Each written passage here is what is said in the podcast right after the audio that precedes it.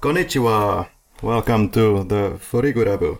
I'm Karri, a media assistant from Finland. If you're new to this podcast, this is a film podcast that we have devoted for analyzing all types of film. And typically we travel around the world. So if you haven't checked it out yet, you can go to facebook.com/theflicklab and there you will find our international movie challenge for the year 2019. This particular movie today is not related to this challenge per se, but we like to cover a lot of international cinema. Anyway, so tonight's guest is Noora from Finland, who lived in Japan for 1 year. Hi. So my co-host is a master of arts in the making, Henriku-san. How are you, Henrik? I'm spiraling out of control. No problem. Are you already making your snail soup? Is it already boiling? I'm completely lost here at this moment. Today's subject happens to be involving snails, or is it slugs, the correct word in this case? Noora, thanks a lot for joining us and especially for waiting on us, because we had insane technical problems just now. But I hope this is now resolved. So Noora, where did you live in Japan? Yamaguchi. What did you do exactly? My main job there was to study the language and just pretend to be a local. So all I really did was try to make friends and study the language as a Japanese high school student. Very, very good. Excellent. Will you someday move back to Japan? Any ideas like that? Well, yes. It's kind of like a long-term dream for me. I visited about 2 or 3 times after I came home, and every time I go back there it's I'm back in my home country or something. So it's definitely a dream of mine if I will someday hopefully find a way to make it back there for even more permanently. That would be nice, yes. Yeah. What do you do outside of all this Japan stuff? You're in Finland and life is good? Yeah, life is good. I'm currently working on finishing my studies at the Karelia University of Applied Sciences. I study tourism and hospitality as my major. So I'm working on finishing my studies and then just seeing where life will take me. Who knows? Hopefully Japan. Yeah. Could you share something that was interesting to you, perhaps, in the everyday culture of Japan? Something that perhaps differs from your home culture of Finland. The whole education system and the school rules and stuff are so... I think that was one of the most different thing to happen. We had all these school uniforms. As you can see in the movie, when they enter the school, they take their outwear shoes off and switch to slippers. Right. The school system there is very much different than what we have in Finland. So that was interesting to live that experience.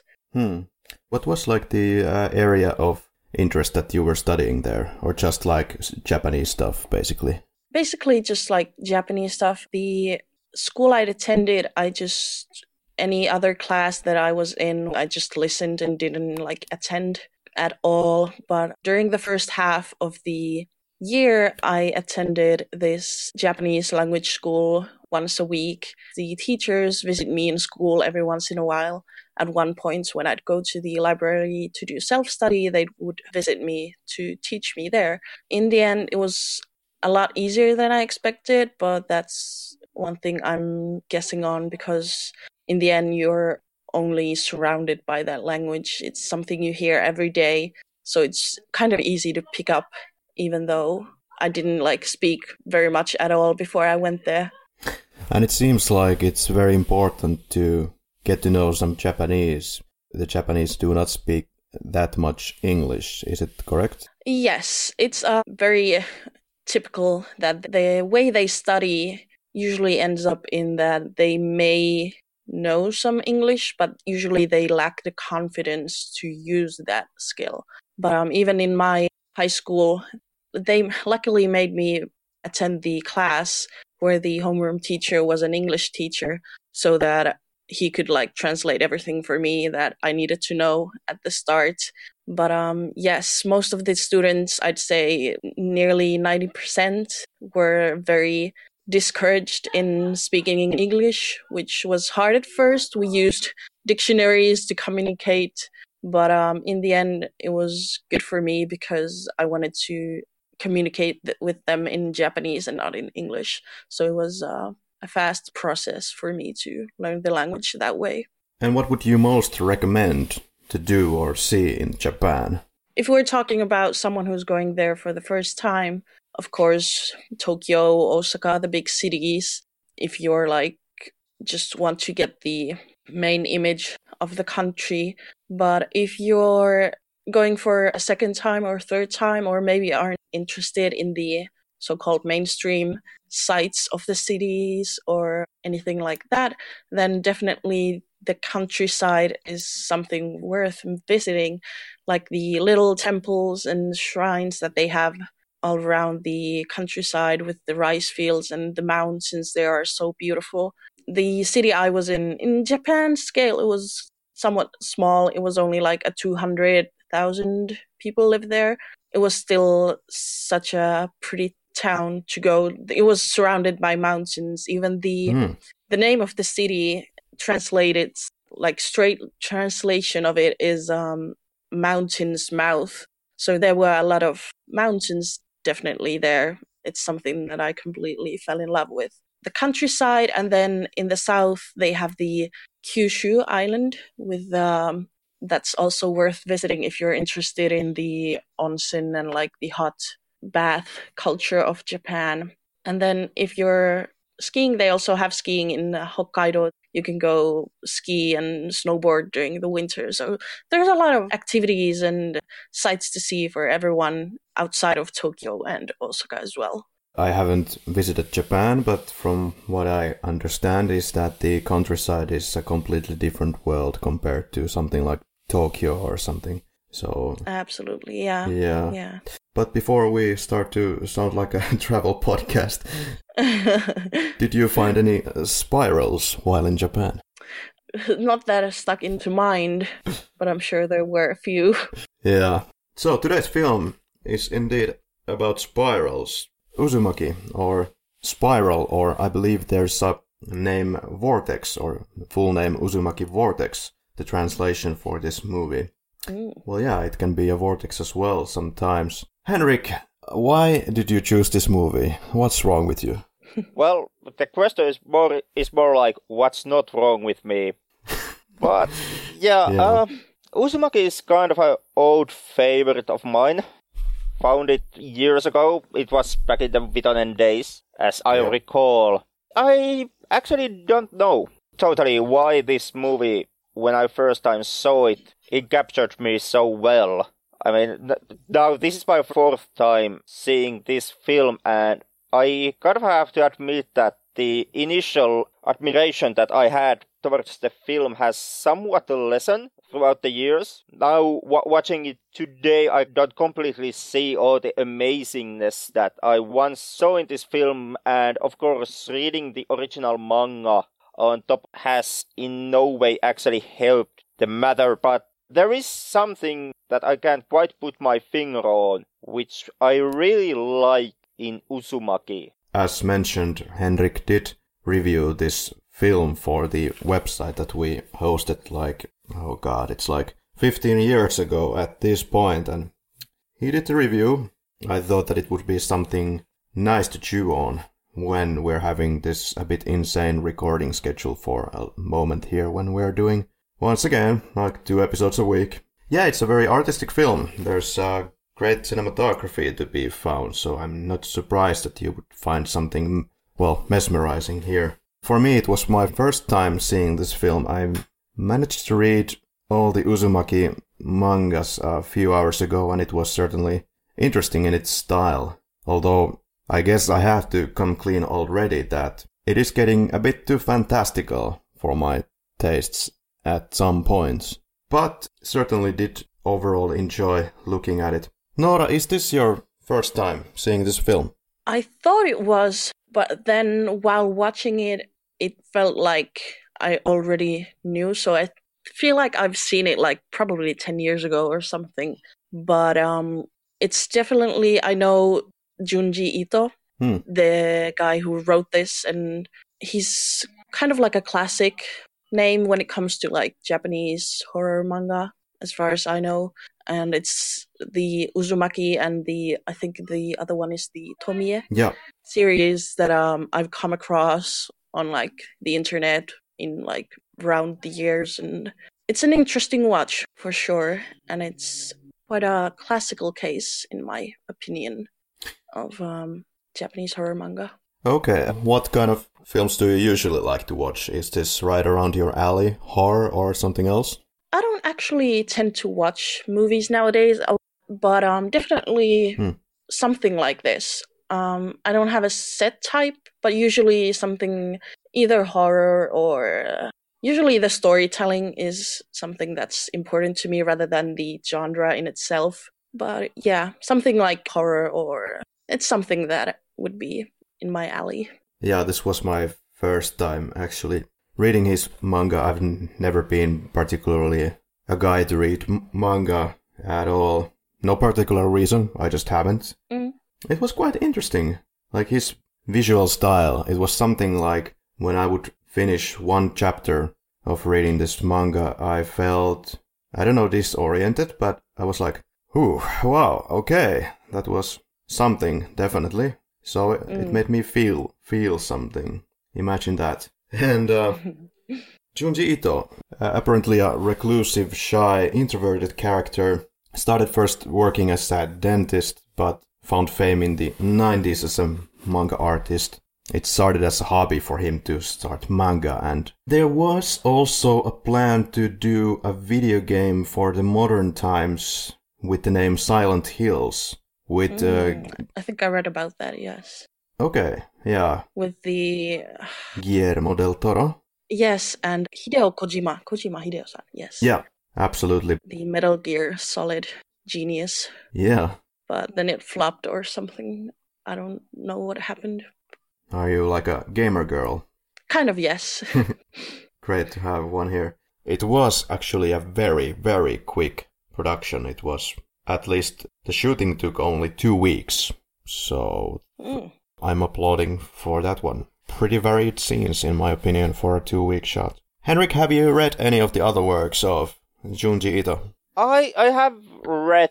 I haven't gone yet through the entire body of work in Ito's case. I read the entire Tomie saga and the other longer works he has done, the Gyo... most notably, and quite a lot of his short stories. But with Ito, the case is that he's kind of a nightmare to get your hands on in Finland. Overall, in the Western countries, I feel that there is not that many adaptations of his stories, or they have not been published that much. There is some collections, but as far as I've understood, none of those collections actually published all of Ito's work. Like, there are stories that never have gotten to West, and even those translated publications are kind of a nightmare to get your hands on. There was this one story that I was kind of interested about, the Enigma of Amigara Fault. It's just kind of a go-to classic that people often like to bring up when they recommend Ito's work. Yes, so it involves some kind of holes in the ground or the solid wall rock that are in the shape of the people. And you have to pick the correct hole to get inside correctly, otherwise you're going to be malformed by the hole to the formation of the hole. And something like that, that was an interesting visual representation once again. It is, and basically the graphical aspects of horror manga, I think, are something where Ito really excels on. Like the imagery he gives you is some of the creepiest I've seen in horror mangas. And unfortunately this never came to fruition, but there are two very, very old games related to Uzumaki from somewhere in the 90s or early 2000s. These were released for the handheld gaming device. Bandai Wonderswan. The first game was Uzumaki Denshi Kaiki Hen. It was like a visual novel game. So basically you have, it's like a text-based game, as I understand it. Yeah, so there can be audiovisual elements there, like audio and video and pictures. Then there was a second game, Uzumaki Noroi Simulation. Both of these games are from 2000, both are for Wonderswan. In this one, the players are meant to spread the spiral curse, so you are the evil character in that one. Henrik, do you have something on the cast membership of this film? Actually, this is a rather surprising situation for our podcast, because Uzumaki happens to be a film where pretty much the entire cast is such that you actually can't say much of anything about them. The director basically has only a couple of films under his belt. Yeah. And no information. No information. Same goes for majority of the actors. Basically, only the actress playing Akira Kurosawa, Eriko Hatsune, is from the group. She's the kind of the mainstream, the main actress who has done pretty much most of the work in different productions. And even with her, you know, Uzumaki is the only film from her that I've actually seen. So I'm drawing complete blank here when it comes to actually the production crew. Yeah. I guess the spirals got to all of them. Right. Sucked by the time warp or something. Then there is Fi Fan as Shuichi. Unfortunately, I have zero information about him as well. I found some pictures on Google, and that's about it. Then there is Keiko Takahashi playing Yukie Saito. She appeared in Nikkatsu Roman Porno film. Oh. And I believe it was some kind of a soft porn. Then there is Ren Osugi as Toshiya Saito. Sadly died at the age of 66. He had a very long and productive film career, it seems. Respected actor, able to play a multitude of character roles. Then there is Hinako Saeki as Kyoko Sekino, Japanese actress who was born in 1977. Her best-known role was as Sadako Yamamura in the Rasen, which is actually a sequel to the horror film Ring, which probably rings a bell, no pun intended. Well, only thing that we know about Higuchinsky, the director, is that he was apparently born in Ukraine on February 27th, 1969, and that's the extent of information that we know. But it was kind of vaguely suggested that he or she might be coming from music video production background, but don't take my word for that either. And then he has made only 3 films. One of them is also related to... The Long Dream. Is that the one you're looking for? Long Dream, yeah. Also known as Nagai Yume from 2000. It's about an endless dream, as I could understand it from the description. Unfortunately, I haven't seen that, and I haven't seen also the third film that he has made from 2003, known as Tokyo 10 plus 01. And this was some kind of a comedy with some crime or horror-esque elements. Didn't receive very good reviews though. And he completely disappeared. He or she completely disappeared from the map after that. Well, let's focus on the things that we do know. We have all seen the film, and we could start this scene by scene. Yeah, I'm completely fine with that, with this particular film. Well, this movie is split in 4 chapters. The last 2 arguably shorter considerably than the first 2. And we already start with some grim scenes. We have a flash into the first death of this film and the starting titles. And this film, in some parts, especially in the beginning, goes exactly like the manga, which is nice. And they really tried to, they capture the essence of the manga, which I can argue can be really hard. Well, as I have read the full manga, I guess also Henrik has, you could say that there are several moments that probably many manga fans would love to see in the film or some other version of this film, but they would be quite hard to pull off without being, I should say, I guess, ridiculous. because different things, of course, work on paper. But yeah, we are immediately introduced to this leading character. Is it Kiria? Yeah. Yes, Kiria. Kiria is bothered by this harasser, and his name is actually the same as your village, yes, I believe. Yes, yeah. Yamaguchi, yes. Yamaguchi, right. There are certain style in Japanese films that I have paid attention to, that usually the colors, at least during these years, are... It almost looks like there's zero color correction being done on this film, or it's just simply some kind of a style of the time. Arguably, this production was quite cheap in production value, like many films that I've seen from Japan, well, I have concentrated on horror, but you can see like the similar look in the films time and time again. Is this something that bothers us? It's different from any American flick. Yeah. To me, it wasn't something that would particularly ruin this movie for me, so at least for me, it's fine. Yeah. And another thing to note is, well, I guess this color scheme kind of contributes to the realisticity of it all that Japanese seem to be fond of here, even though we're talking about curses and impossible twisting of the human body and all that. But was it James Cameron that once said something akin to the fact that the more ridiculous things you have in your film, the more realistic the rest of it has to be? And I agree. It's great. And another feature of Japanese films is often that they have a lot of extended long shots with very little attention paid to close-ups. But maybe not here, because it's trying, first of all, to imitate the manga, so you almost see picture by picture the same frames that you see in the manga in places. Yeah, I was interested to hear, as you both read the manga, that how it differs from this movie. So hopefully you can bring those types of differences up along the way. Yeah.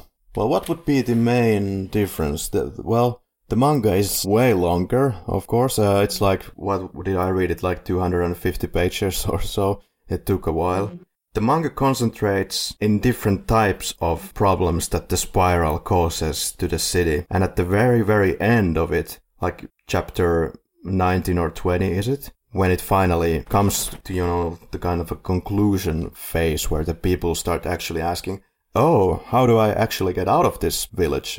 Could be a good idea to maybe look into this. But I guess they were too preoccupied with the horrors of the village and the fact that everybody said that you cannot get out of there, so fair enough. And I would say that the manga works better. It works better because I think it's darker.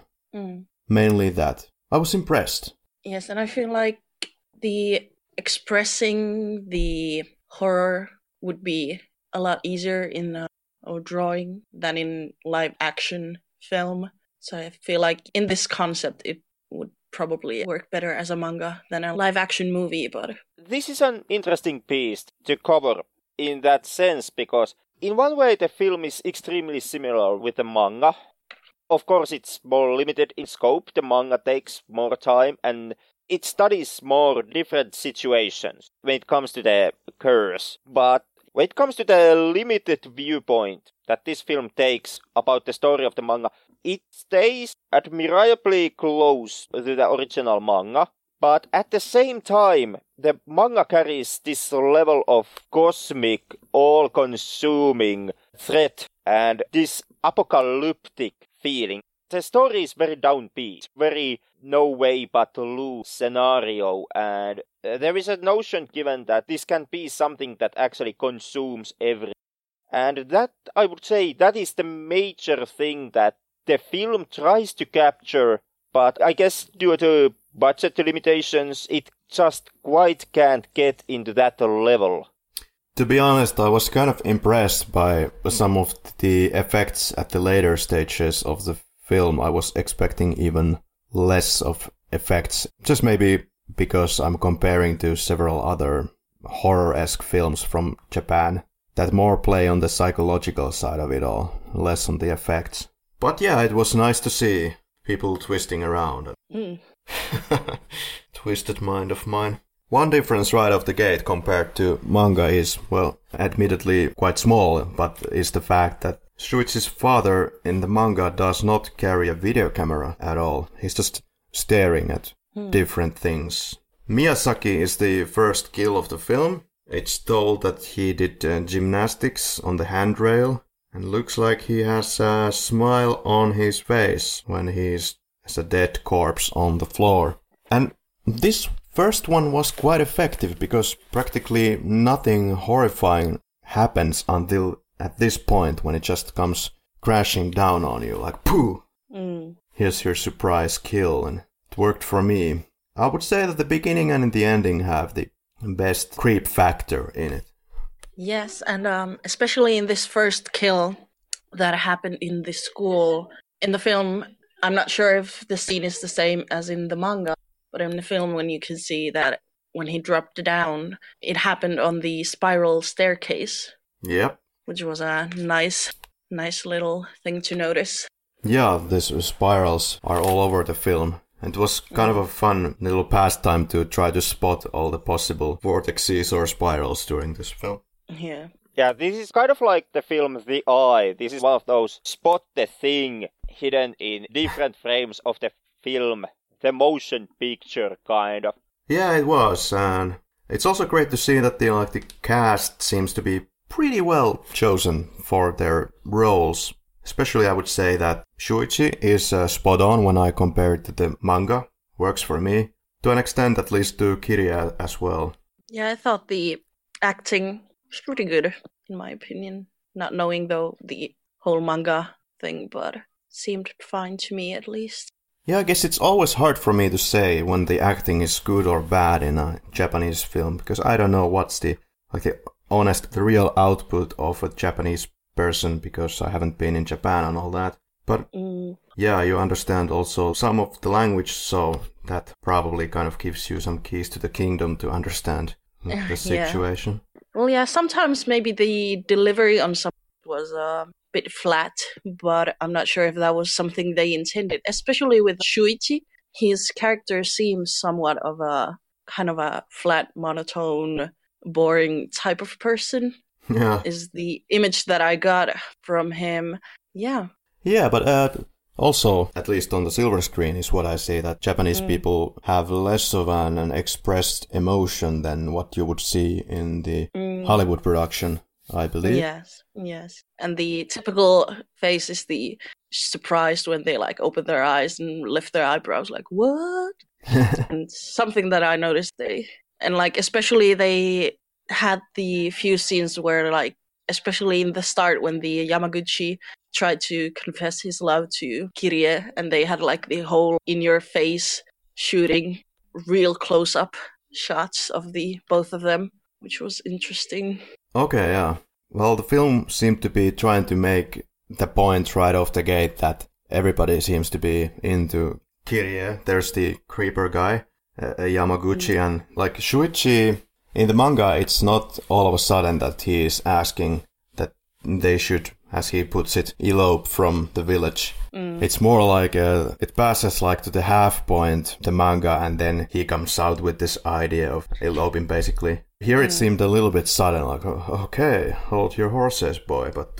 Yeah, especially since at this point where he suggested it, there were basically almost no signs to us given about this whole spiral thing, except his father staring at the snail, but that wasn't pretty much anything to elope about, but yeah, who knows.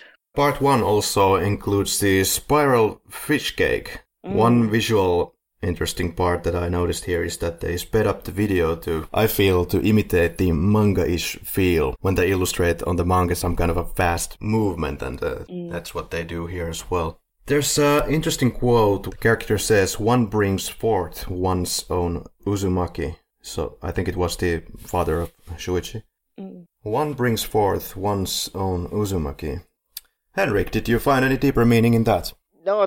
Actually, I have to confess that when it comes to all the philosophical skullduggery that we have tried to achieve here on the podcast, I don't know if it's the cultural thing or if it's me just not completely getting into the story, but I really did not find basically any hidden meaning throughout the story, even though I could very well believe that there are a lot of hidden meanings here, but I'm completely oblivious to them. Yeah, in another sense, it is kind of clear, though, what he's trying to say when the eyes start spinning in his head. So there he is making his own spiral. So Chapter 2, Erosion. Chapter 2 starts with slime. The slime guy, Katayama. Yeah. Comes to class. Yeah. You should kind of assume that it's water because it was raining heavily, which is also seen in the manga in several shots, but... Well, it's kind of like a gooey stuff that he is covered head to toe with. And there's this sort of a smart guy, Tsuyama, picking on him. Yeah, even a snail would be faster than you. And the tough guys of the class. Yeah, Tsuyama, Oyama. There's so many names, but... As long as we know who Kiria and Tsuichi are. But since we are talking about actually the school bullies, I have to ask, since this is kind of the... Your typical, I would almost say, stereotype Japanese school bully. How actually close to reality this image of Japanese school bully is? Are they like this, or is this just a trope that refuses to die? No, I think it's quite realistic in ways that there's this whole image of a bad boy rebel that they call Yankees in Japan. And it means they're basically like the students that rebel and act tough guys and smoke cigarettes. And so usually it's them against like the nerdy types. So it's pretty accurate. But it was kind of the thing in like 80s, 90s. It's been for a long time. So now it's a bit different, but the idea pretty much stays the same. So yeah, there is some truth behind that trope.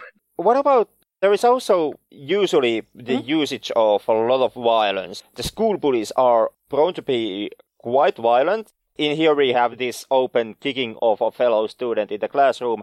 In other films they tend to actually carry knives or some other small weaponry with them. Are they this violent? Do they usually carry knives with them? It's not something that I did witness myself. The school I went to was a pretty high-level school. It's like a hard-to-get-into, very academic high school. But the gang lives and the lifestyle is, to this day, something that is happening in Japan. Definitely in some parts of Japan, in some schools, there are students like this.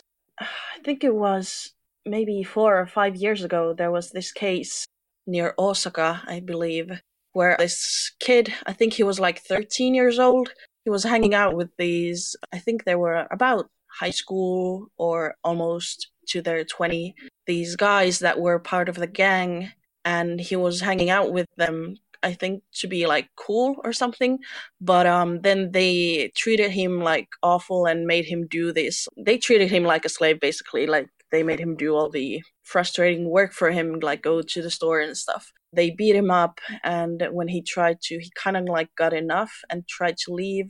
They ended up killing him and tried to decapitate his head. Jesus. As a, I think it was, like they said, it was an ISIS-inspired killing almost. It was just like 3 or 5 years ago. The image people have of Japan is like this very neat and tidy and polite. But the fact is that, yes, there are like gangs and a lot of dark stuff still happening there. So, yes, it's a thing, unfortunately, yes. Yeah, I was just about to ask you about the whole politeness aspect, because we, from here in Europe, see Japan as something very, like, I don't know, cultivated and polite and kind of prestigious in style. But maybe this kind of a polite way also feeds the darker side, the... kind of the underworld. But definitely, yes. How do you see the average Japanese? Are they still as nice as you can see on the TV? I say yes, on the average. Of course, coming to the 2019 now, it's of course developing and like they're becoming free-minded, I'd say, as many Asian countries and even in Japan have been very close-minded and strictly trying to hold on to like traditions.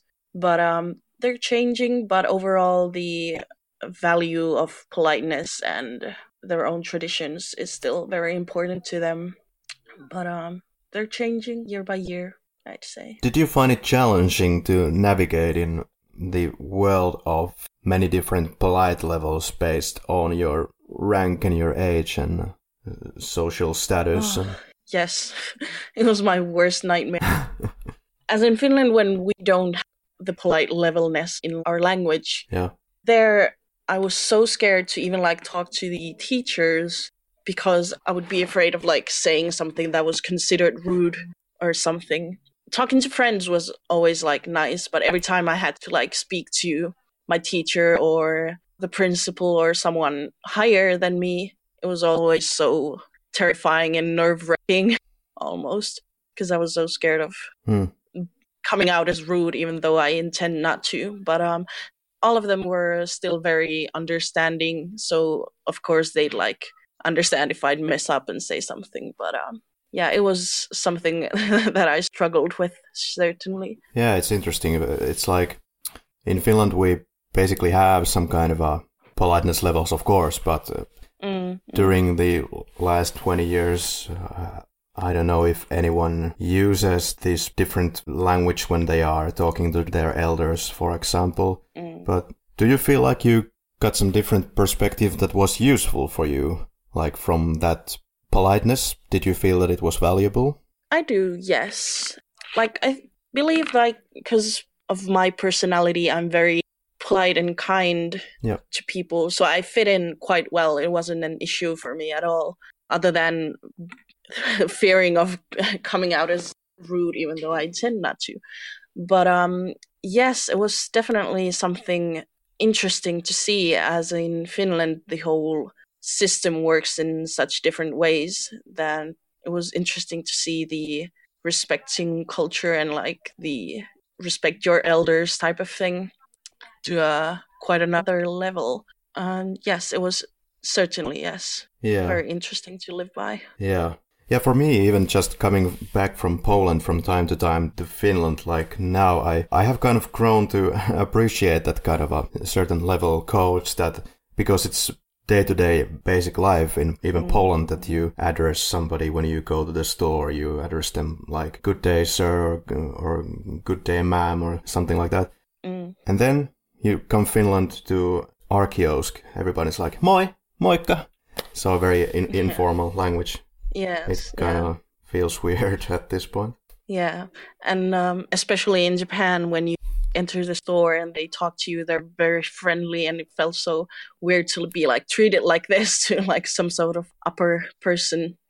But I had this one time when I was leaving school and I had forgotten, it was the typhoon season, I had forgotten my umbrella and I had to start walking to the station without one. And I had made it barely less than 100 meters away from my school. And this car pulled up right next to me. I was what? And took a look in the car. And the person driving opened the window on my side and poked an umbrella from the window. And I'm oh, no, it's fine. I'll make it. And then they didn't say anything. They just kept on sticking the umbrella to me. Then I took it and I said thank you, and the car just drove off. I stood there for a minute or two, so confused about what just happened. A stranger pulled over and gave me their umbrella because I was walking in the rain without one. This would never happen in Finland. Never. It was so weird to me, but I guess it just shows the value of their politeness in there. It's quite something. Wow. Yeah, because when you started telling the story, I was convinced that for some unknown reason this passerby had gotten a hold of your umbrella and was trying to hand it to you, but no, their own. Yep. Yeah, I had mine at home, I think, yeah. And so I didn't have any with me, and it started raining all of a sudden. I was oh, great. This is exactly what I wanted, but this stranger just decided to make my day out of nowhere. I still think about it to these days. Sometimes I just remember it and wow. Yeah. Japan is quite something. Well, basically Shuichi then tells to Kirie that there's a spiral problem in this village. Shuichi's father starts collecting everything involving spirals. we're introduced to the back problems with this slimy guy at the beginning of the chapter 2, indicating that this guy is going to develop into a slug later on. Yeah, it's pretty good build-up actually here, because you clearly see that something is wrong, but if you don't have that pre-knowledge from the manga, knowing what's going to happen to this character, you kind of just can't picture together where all the build-up is going to lead eventually. No, and maybe this slug snail thing jumps a little bit out of the blue. In manga, of course, it's well explained, but here is just one weird element. You see the kids turning into snail slugs, and they are climbing up the school building suddenly. And everyone thinks it's cute. Was it even mentioned in the film?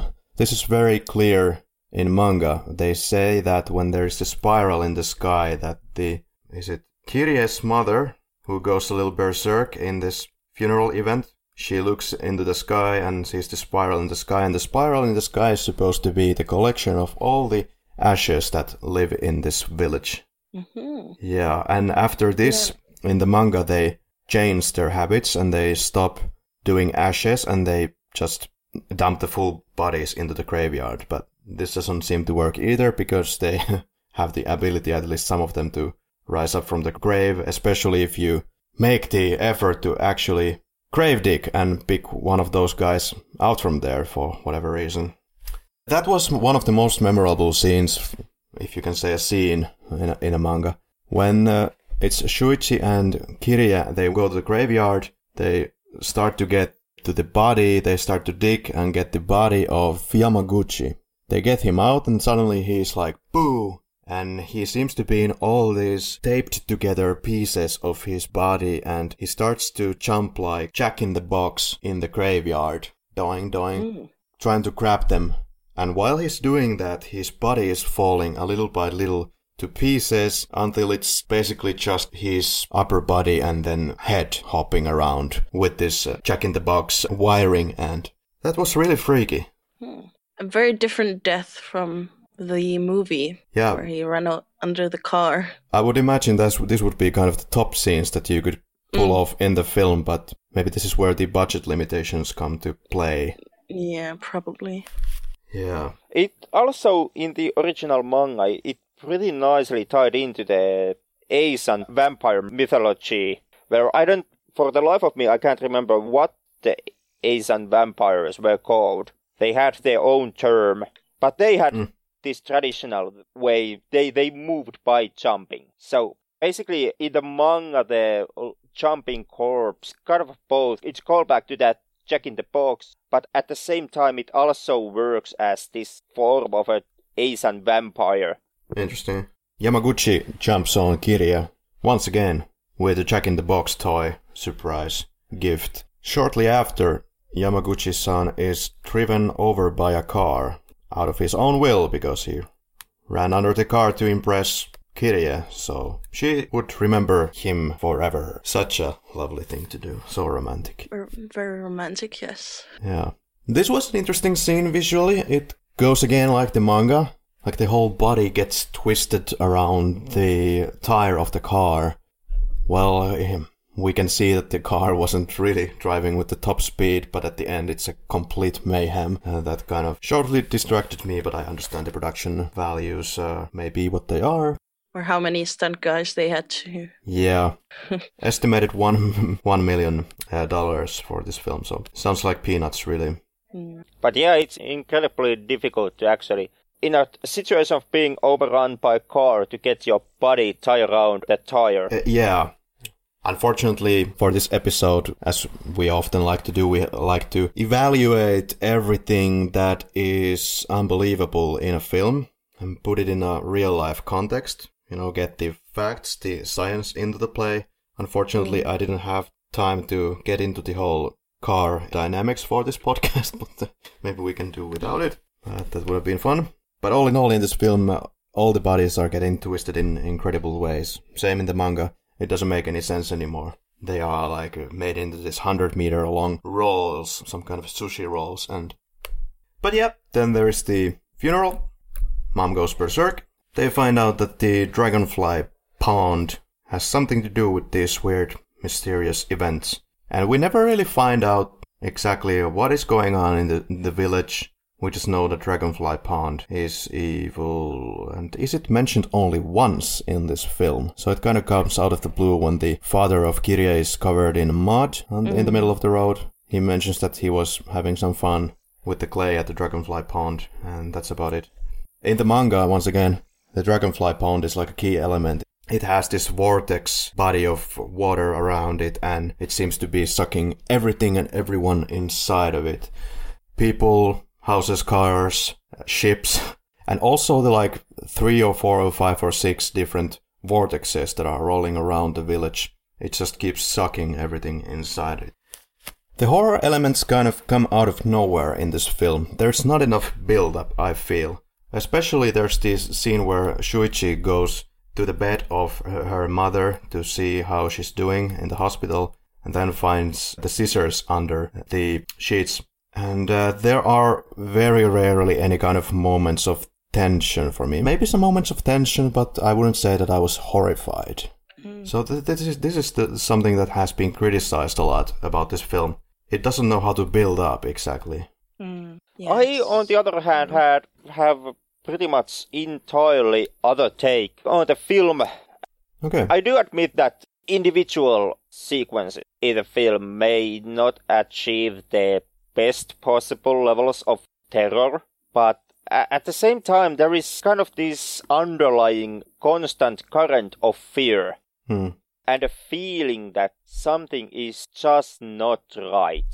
And I think that throughout the film, this kind of heightens the tension basically in everything that happened. So, to me, the moments of horror do not appear to come out of nowhere all of a sudden. And for me, most of the film actually works quite well, simply because of this under the current feeling of dread, this constant feeling that what is happening is completely unnatural. And also there is a lot of usage of double exposure shots, which I felt that kind of really helps to... At times they are used quite well to transition between the cuts. Like for example, on the night drive scene when they meet Kirya's father as he is returning from the pond. But they also kind of give this eerie feeling. Bring out the feeling of some kind of a force lurking behind the scenes, watching the people and the town as the film proceeds. And when it comes to capturing the manga's sense that there is this cosmic force or some kind of a being behind the curse and behind everything that happens in the film, I think that the overall feeling combined with these double exposure shots are the film at its peak, trying to capture that feeling of an overcoming outside force. Yeah, wow, okay. When looking at scenes like where Kirya is opening the washing machine and finds the body inside, it is effective how fast the horror effect comes into play, out of nowhere. There's this spiral tongue coming out of the mouth of the body, then looking at her. But there are things that I might have done differently, but it's obvious that this kind of, for me, it cheapens a little bit of the look when you have zoom-ins to the eye that is done digitally, then you have overexposed shot back to Kirya where she's screaming and the color is tinted into red all of a sudden. This feels like something that is like a filler into this whole scene to make it seem more creepy than it actually was when they shot it. If they would leave all those effects behind... Perhaps it would even be more effective to me. That's hard to say. I have to completely disagree, basically, in everything you just said. So, how are you affected by... I thought that you like horror that is more realistic. It depends on the film, actually, with me. There is this certain type of horror that works for me. It pretty much comes down to the story that the film is trying to tell you.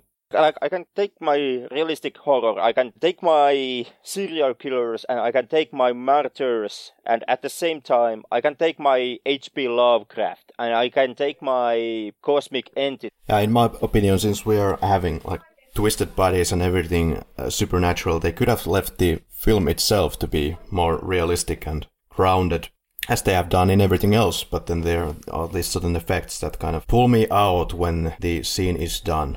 To me, on the other hand, I found a lot of David Lynch on those moments. Not in every single effect, of course. Not when they tilt the entire picture, as they do in couple of times, but overall, I find a lot of David Lynch going on here. Not so directly. Not so that I'm saying that they are copying Lynch's style or that they have even been affected by Lynch. I wouldn't say that this is something where you obviously see that the director has watched David Lynch's films and taken cues from him. But I guess in here, I kind of see a director who has had the similar frame of mind in back of his head to David Lynch's style and is combining that with Ito's work. Yeah, okay. I'm not sure how that is something that benefits the film necessarily, but just... Are you saying that David Lynch does not benefit the film? Is that the statement you are making here? It depends. I'm very... No, it most definitely does not depend, you know. Film podcasters have been burned at the stake for lesser statements as you are pulling here.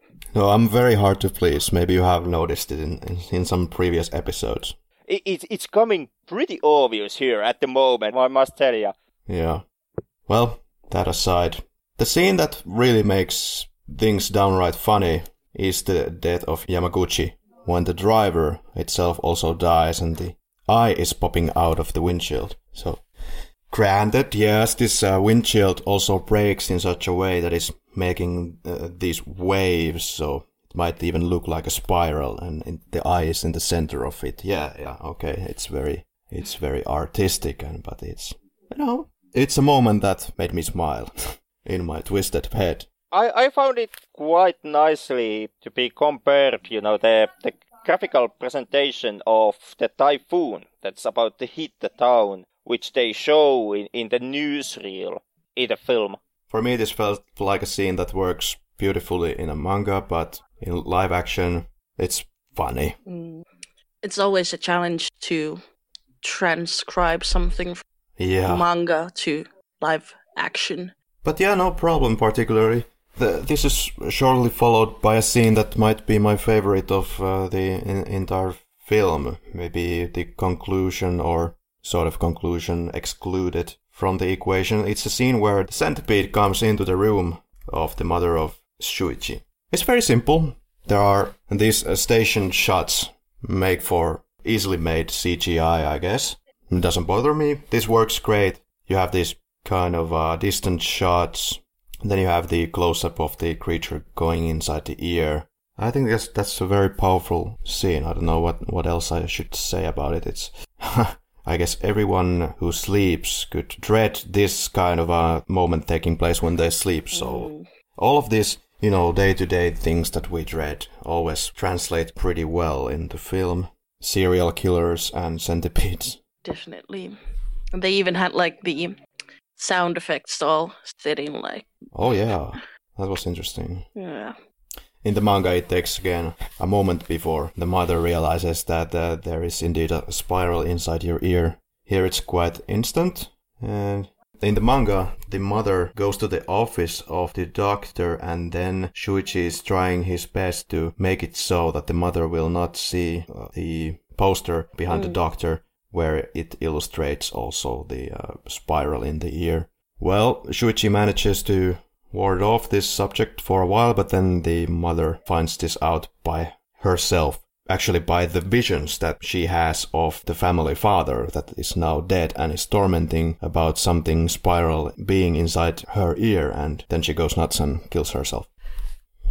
I was waiting for you, Kari, to be the moment, the scene with the film where you actually have the problem. Why?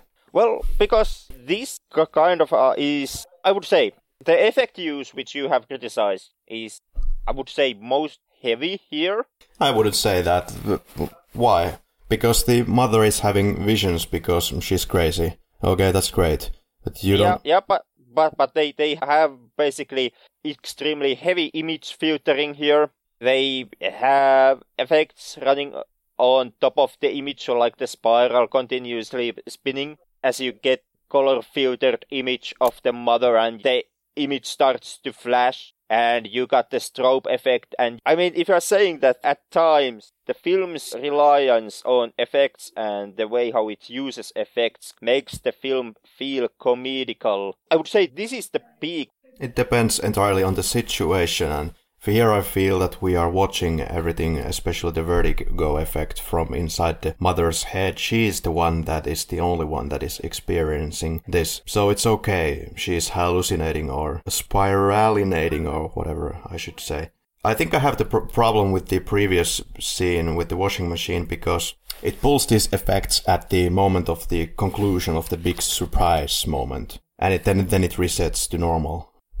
But doesn't basically the hospital scene with the mother do the exact same stunt? I mean, right after that scene ends, the film once again returns back to normal, just like the washing machine scene. And closer to the end of that scene we get, the more heavier the effect use comes. Well, here the effect has a definite point. You have to illustrate that the guy is speaking under the bed. So that's done. That's important to the story. And so is kind of the rest of it. As in, whereas if we could go again back to the washing machine scene, which is a dream sequence as well, right? Well, that is a dream sequence. This is some kind of hallucination. Well, in the dream sequence, I would be more at the edge if you would skip the effects. I don't know how you would approach it, but try to imagine the scene without any effects.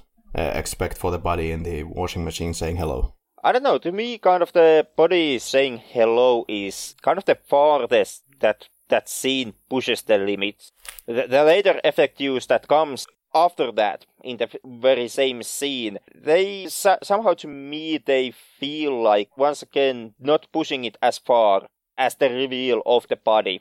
Of course, I usually like psychological horror, though that what is grounded on the rules of reality. So something like Uzumaki goes kind of out of that league for me.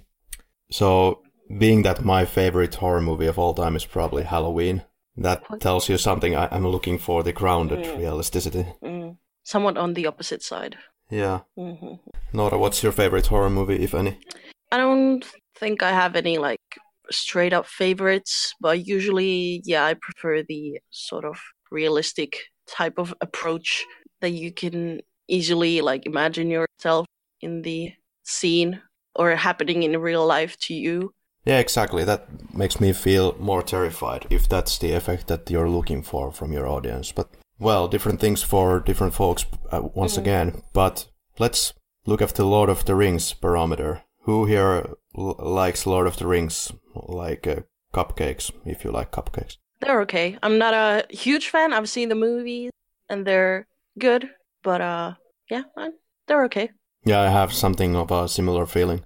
I never was a Lord of the Rings nerd, for sure. In fact, my favorite one of those three is the Fellowship of the Ring, because still less effect-driven than the rest of it, I would say. And it's about the journey, and you feel like you're traveling with the group. And it's less so in Two Towers, in my opinion, already. But yeah, jumping off topic. But I understand the person who most likes fantasy elements is Henrik here. I'm getting that feeling also. I'm getting the feeling that I'm being surrounded by horror snobs here. No. No. I'm just a sad attempt at a horror snob here.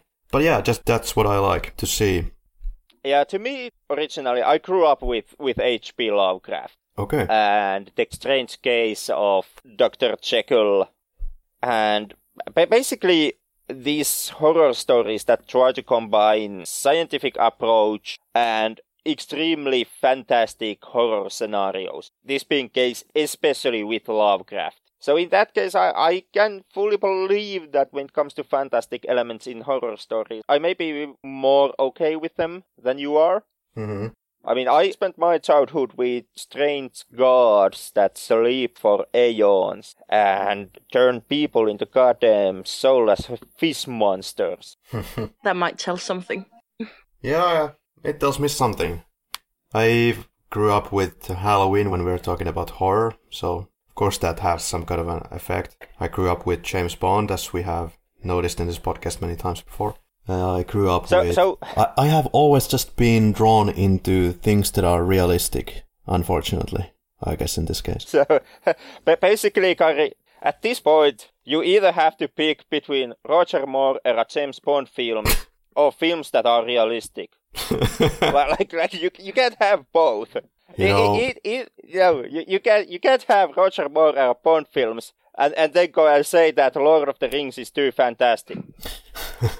In fact, if we get to those tasty James Bond episodes later this year, hopefully, you might find out that I'm much more drawn into, at least in these later stages of, in this stage of my life, I am more drawn into the, realistic James Bond, if you will. So you would find me being excited about films like Dalton's License to Kill. Everything has ridiculous and fantastical aspects. Yeah, that week, I guess, cannot be avoided. But as I said, I think this, what James Cameron was talking about is why, for example, Terminator 2 works in a different level, because you're surrounded by this kind of a believable setting. But then this is kind of abrupted by these entities that quite don't fit into the picture, Terminators.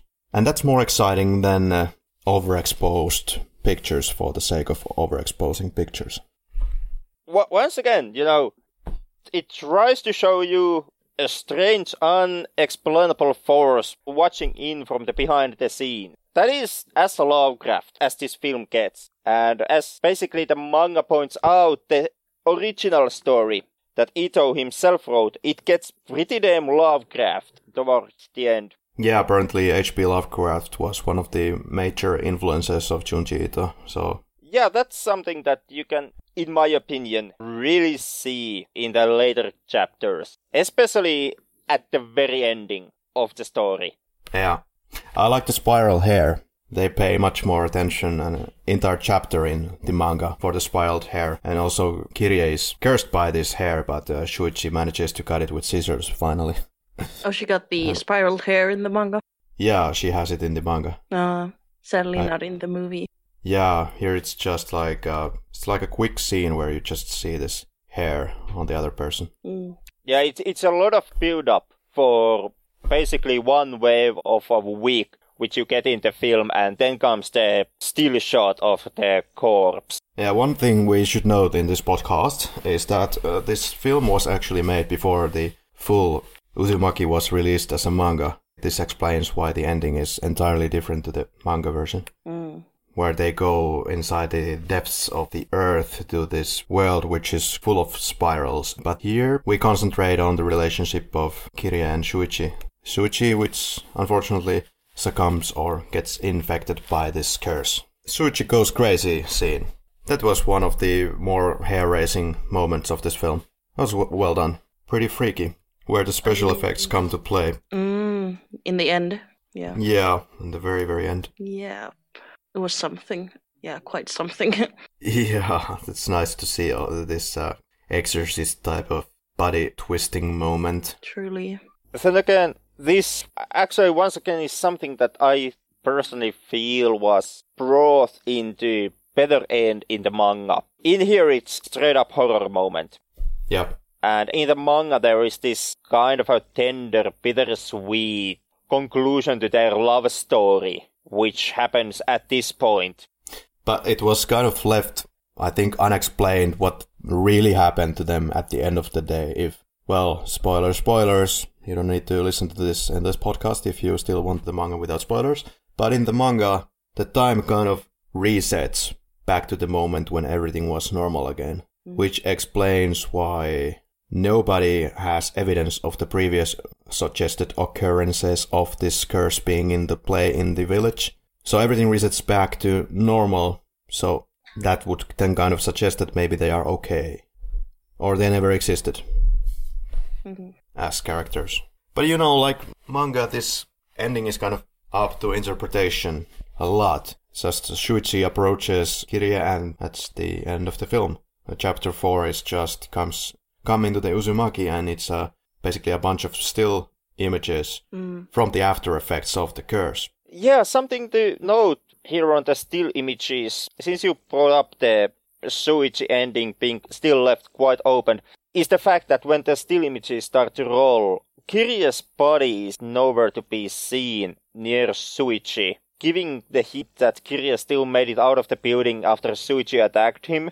Yeah. Or would it be suggesting some kind of a time reset as well? People have lost their eyes, everything is twisted. Yeah, you see Suichi on the floor. Oh, what a happy ending. Then, main character gets out alive, I guess. Or then not. Like I said, it's extremely hard to say in the end. I mean, the very last of the still images that you get shown here is actually, well, once again, going with the comparisons to Lovecraft and the otherworldly, godly forces. We get, just before the end credits, the last still shot, which is this kind of a hole in the sky, shining light to the lake, and the clouds forming spiral around the hole, giving you the image of some kind of a god, shining a light and looking down the town. And there's a wooden container in the pond of some sort. Yeah, it's the, for my recollection, it's the bucket that Kiria's father used. Yeah. Yeah, he was carrying some sort of wooden buckets when they saw him on the road. Yeah, in the manga, the father of Shuichi doesn't go into a washing machine. It's actually some kind of a wooden bucket or wooden container. Hmm. This looks different to that. But you that mean was different to what? Yeah, different to the one where the father of Shuichi dies in the manga. Oh, yeah. Well, hell of a lot of questions in the air. But that was Uzumaki. And visually it's definitely interesting. And subject that hasn't been tackled with very many times in horror. Spirals. So I give it that one. And a lot of body horror. A lot of creative body horror. Twisted bodies. And eyes. Yeah. You name it.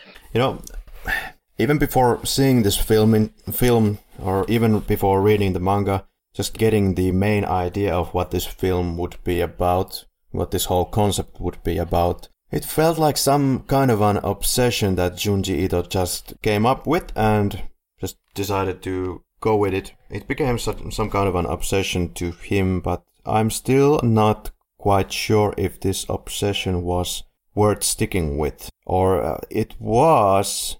The concept itself, spirals, I think it could be really interesting on the film, but it doesn't really go fully as berserk as I was hoping for it to go. It was visually interesting, but I think it could have pulled a lot more punches on the way. There's a lot that you can pull out of this material. I think mainly the budget limitations are here at play. I would, with pleasure, see a new adaptation, a new version of this film with an increased budget and maybe Junji Ito as a writer of the screenplay. Would be an interesting thing to see if that ever happens. Yeah. This seems more now like a gimmick at places. Like something nice to kind of cling on to, but not fully executing it. But Henrik is totally on another boat, or... Yeah, I would actually say that I am completely opposed. Or not completely. I mean, I can see where you're coming from. I have to confess that the film is not flawless. And like I said in the beginning of the episode, now on the repeated viewing, I do kind of admit that it has lost some of its effect on me. But still, overall, I still quite enjoyed it. And I can quite admire its attempts on capturing this. Well, basically trying to capture both the Ito's manga, which is a daunting task on its own right, but also this sense of Lovecraftian terror. Even if it may not be done on purpose by the director, it was something that Junji Ito certainly was going after. And I think that in the end, when it comes to making a Lovecraftian film, Uzumaki does at least make a valiant effort. Yeah, it's a very ambitious project. Well, I think I can raise my hat for this being the director's first film, as I can see it on the IMDb. And visually, it was a pleasure to watch. Interesting concept, no doubt. What I would like to see more is perhaps more concentrating on the answers in this case. Or I think this film lacks some kind of our ground rules, which might be the issue with the manga as well. There's little things established. There's a lot shown. So what are the rules of the checkerboard? Yeah, I can see that as an argument. I'm on the other end of the spectrum here.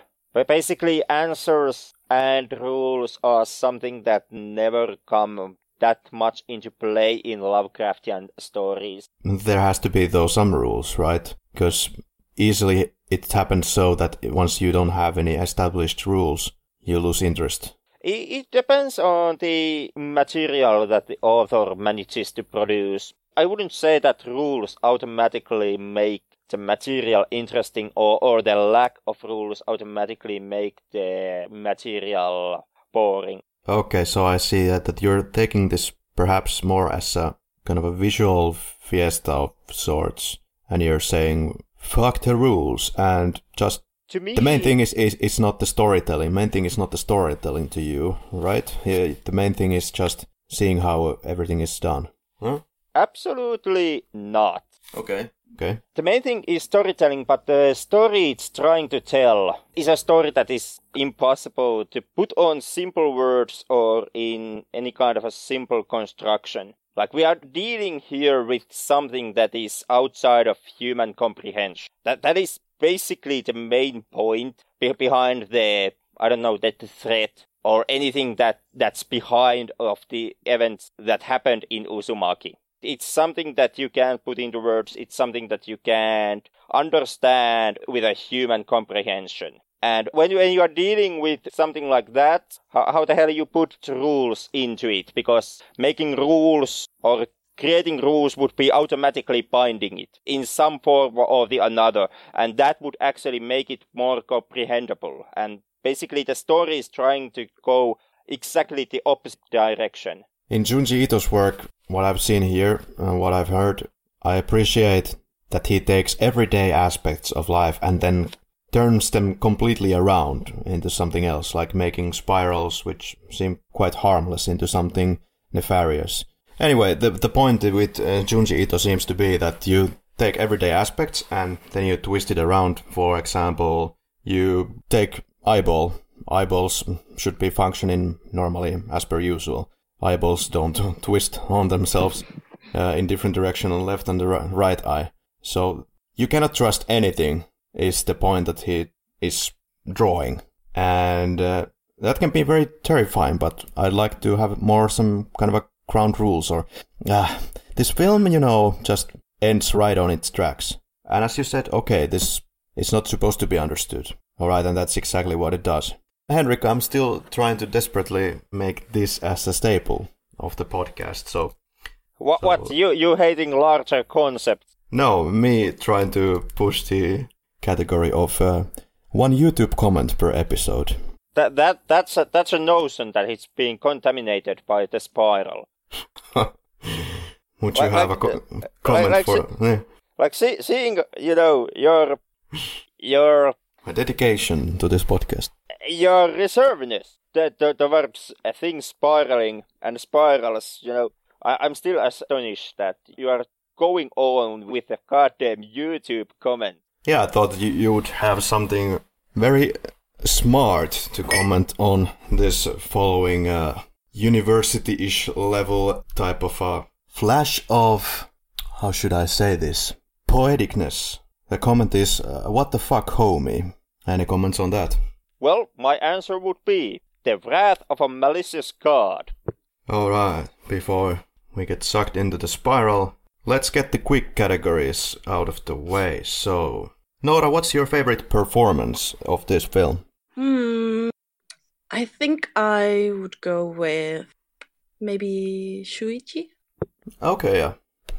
You choose the one that has maybe the least amount of facial expressions. Exactly. He pulls it well. Yeah. My favorite performance would be...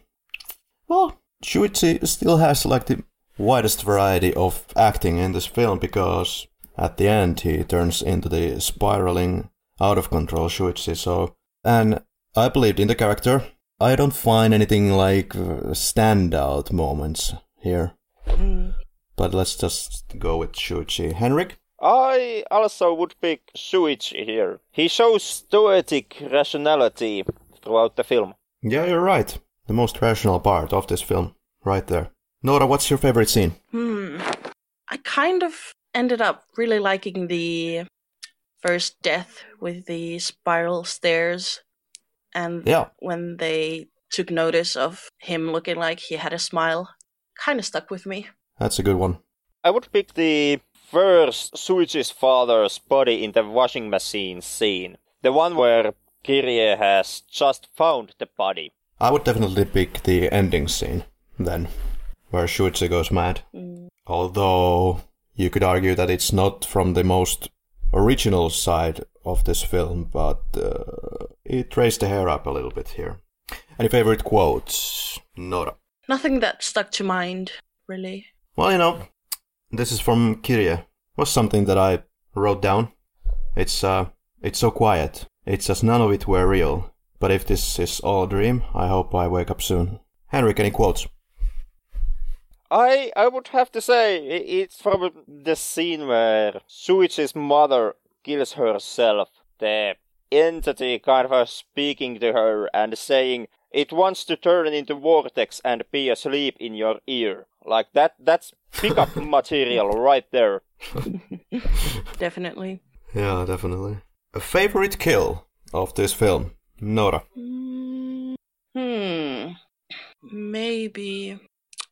Maybe Shuichi in the end, going like full blast, got caught in these spirals, and especially since he was almost like a major character that you kind of like got to know throughout the movie, and in the end you kind of like already knew him, so it had an impact.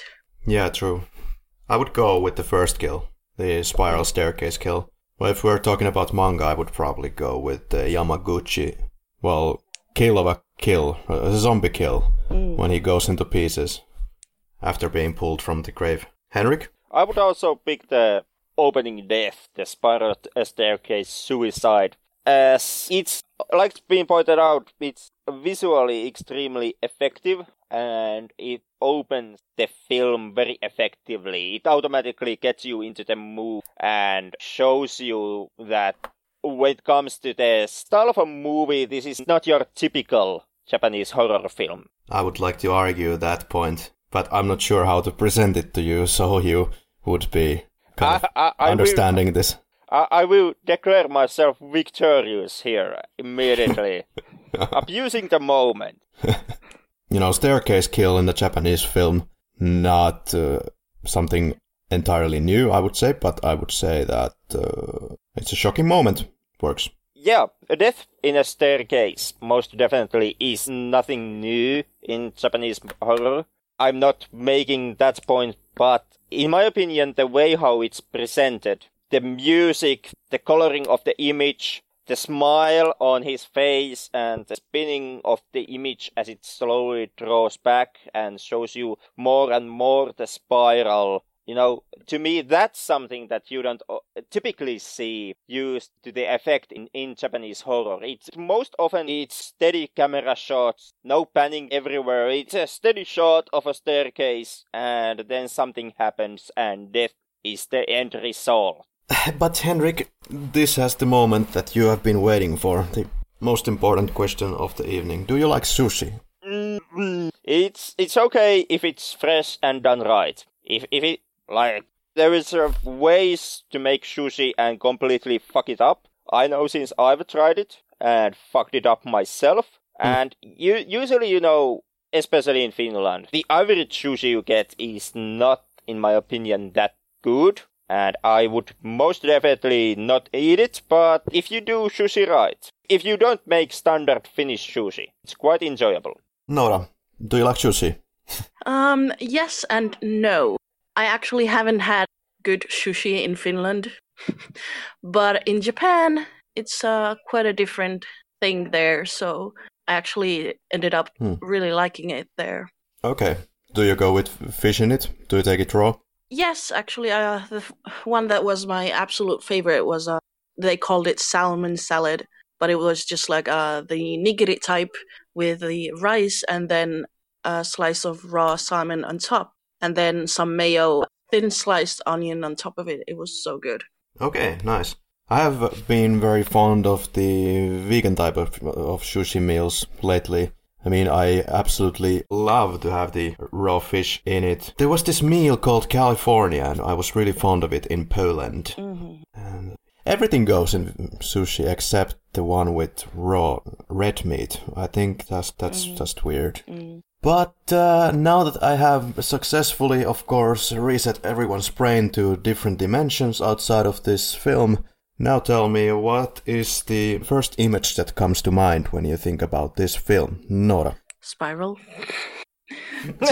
Maybe too obvious. Just spirals. No, it's a good call. It's a good call. Yeah, I would just... This is not particularly interesting, but the first thing that I can think of literally when I think about this film is the scene when Yamaguchi and Kiryu meet for the first time during this film. And then Henrik's turn.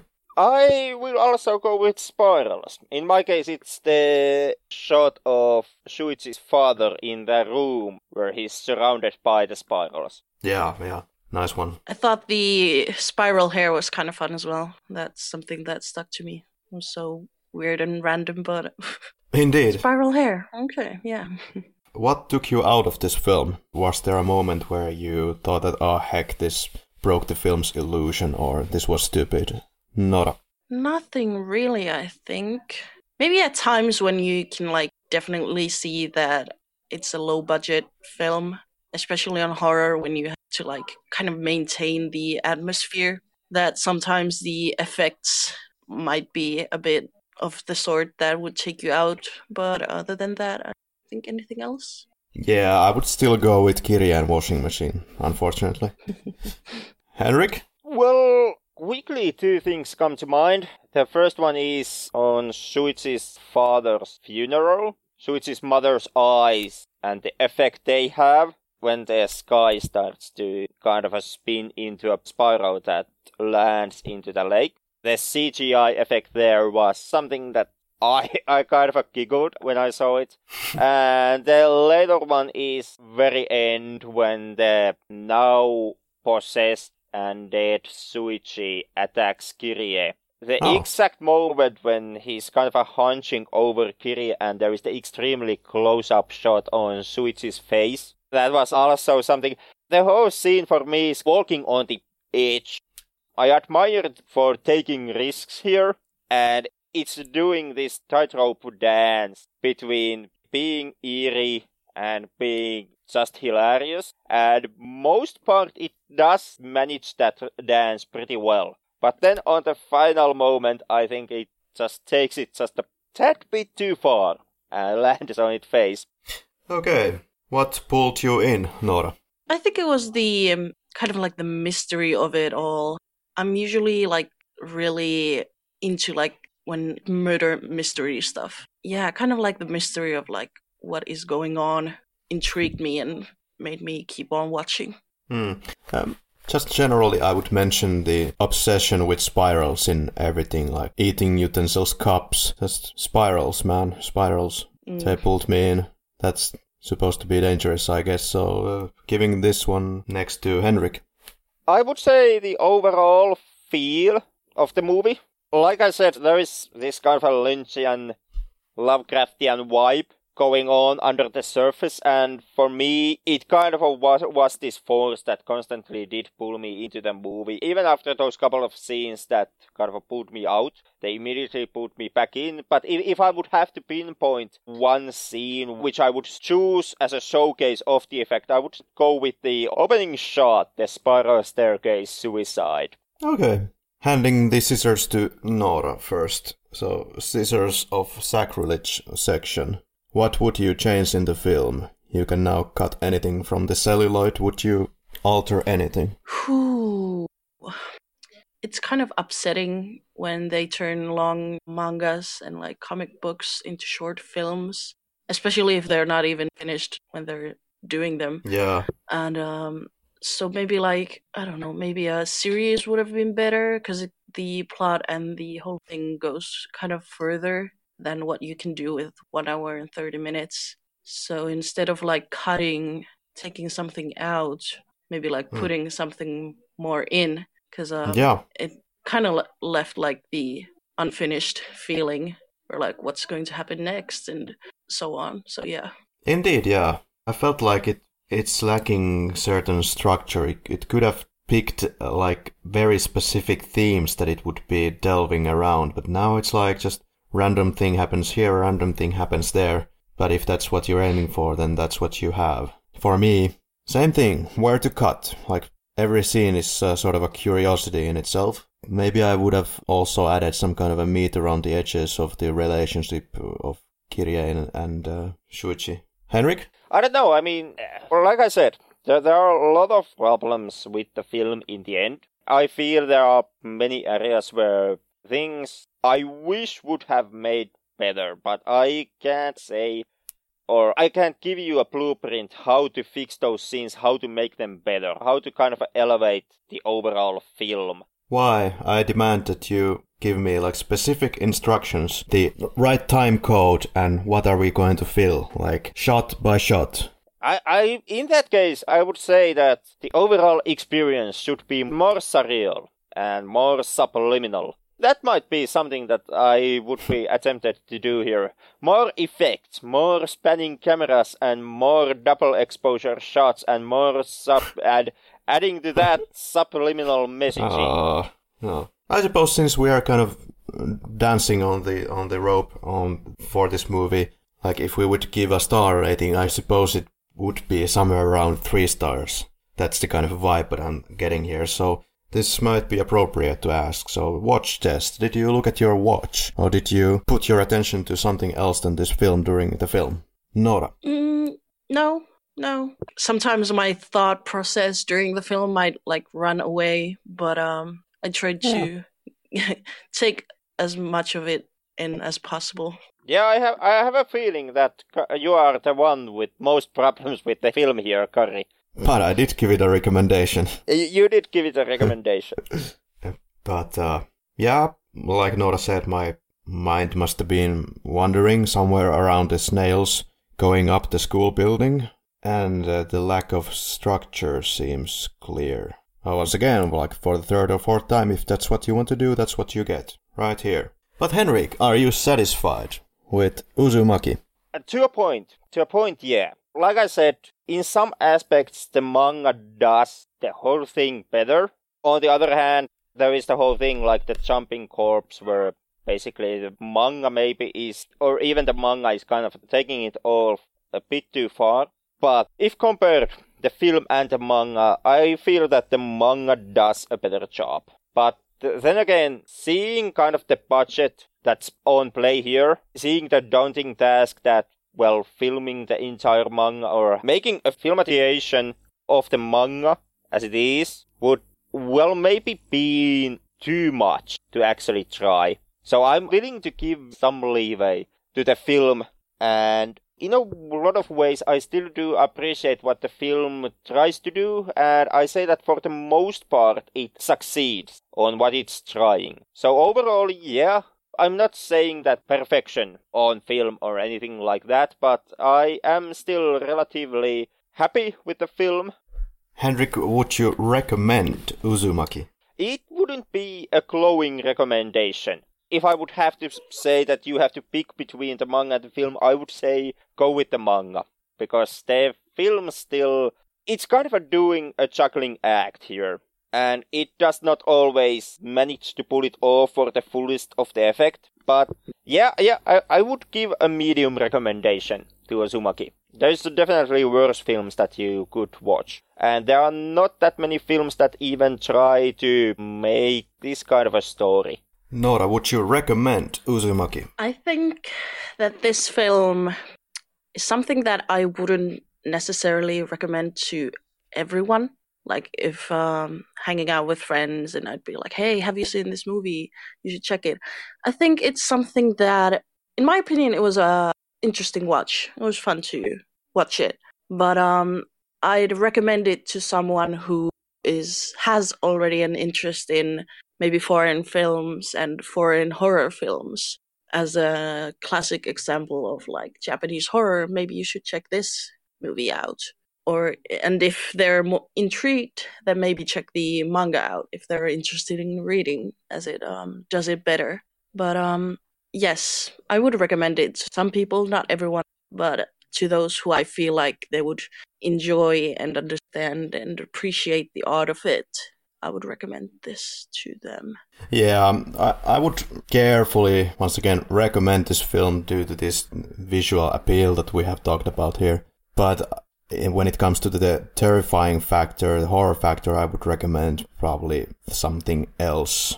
For people who are familiar with Japanese films, this will not come as a surprise in its visual aspects, but yeah, it's an idea that has not been displayed before, as far as I know, so watch it once, at least. Mm.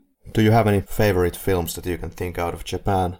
The main that come to mind, of course, the classic Ghibli productions, and there's this, I think it came out like a few years back, the Your Name animation as well, that I'm very interested to see. There's been a lot of talks about it, but I still have yet to see it.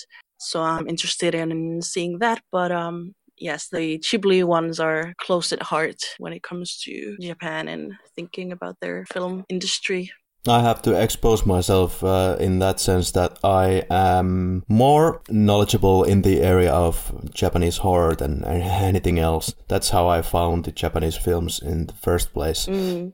Of course, Ringu is something very legendary that everybody should watch.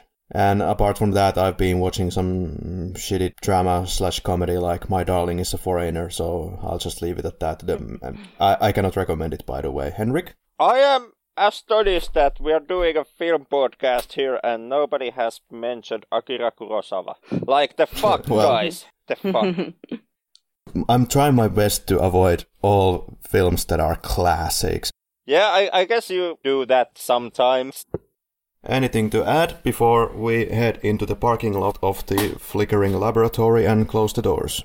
Noora, is there something that you would like to kind of advertise about yourself? Do you want to expose where people can find you, or is there some works that might be interesting for our listeners? Not really, nothing of sort at the moment. Go visit Japan.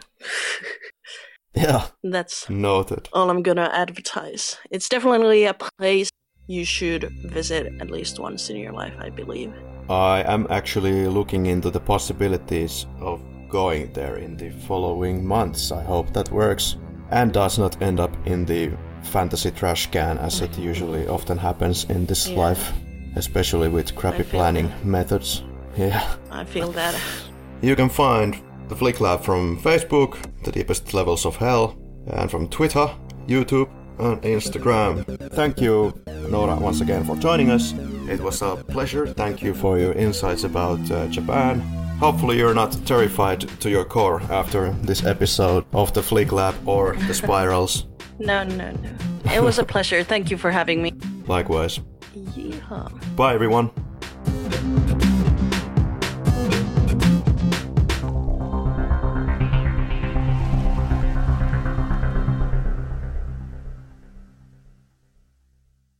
Insane technical problems. Henrik nyt pätkii tosi pahasti. Mä mietin ihan samaa. Ei varmaan enää. No niin, just hyvä. Voit ottaa uudestaan, jos haluat. Mistä kohtaa sua pätkäs? Koko monologi. No, saattaa sua. En tiedä yhtään mistä puhut. Saattaa olla, että me ollaan kuultu jotain aaveita täällä piuhoilla. Oliko sulla joku pointti, mitä sä sanoit tuossa äsken? Mä en kuullut siis mitään äsken. Itse asiassa ei ollut. Että vedätkö vaikka suomeksi, niin kuin mikä oli toi juttus ydin tossa? Siis meinaat Akira Kurosawa kommentin jälkeen. Vai lähtikö linjat kävelee? Mitä? Taas. Saatko uudestaan? Henrik! Niin, joo. Oi voi. Kuuluuko Henrik? Kuuluu. Siis mulle päin kuuluu. Kuuluuko teille? Emme kuule sinua. Mutta Henrik kuulee meidät. No hitot. Kuuluuko nytten? Nyt kuuluu. Oliko meillä jotain erityistä säätämistä vielä tässä? Ei vissiin. Mä veikkaan, että me ollaan riidelty periaatteessa. Kaikesta, mistä me saadaan riita aikaiseksi. Next week, Henrik, we're going with the listener recommendations. Blade Runner. Are you already on the running track? Putosinpäs totaalisesti kärryllä.